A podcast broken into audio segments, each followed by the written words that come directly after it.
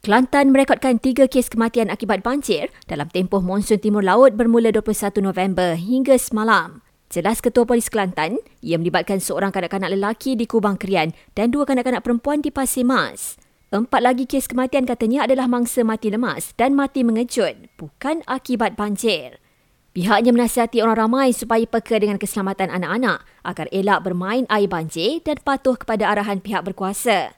Golongan remaja bermotosikal pula diingatkan supaya jangan pergi ke tempat banjir kerana ia akan mengundang risiko kemalangan dan mengganggu proses pemindahan mangsa banjir.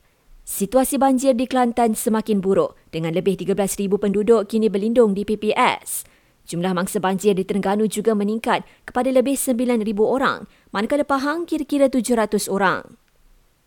Sementara itu, 4 sungai di Kelantan masih melepasi paras bahaya, manakala 5 sungai melepasi paras amaran susulan hujan masih berterusan.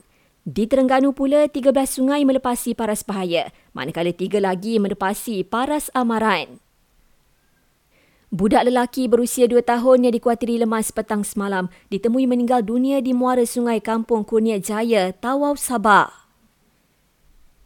Bekas Ahli Parlimen Seremban John Fernandez meninggal dunia pada usia 82 tahun akibat sakit tua.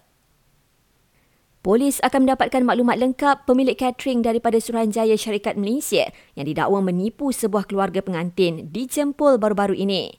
Siasatan lanjut mendapati mangsa terpedaya dalam urusan pakej perkahwinan di Facebook selain hanya menjalankan urusan di dalam talian sahaja. Dan sistem kesihatan di Gaza hampir lumpuh susulan serangan tanpa henti oleh Israel dan jumlah besar mangsa yang cedera. WHO yang melawat dan menghantar bekalan ke hospital Al-Shifa dan 3 hospital lain di Gaza baru-baru ini menyifatkan ia sebagai sebuah tragedi.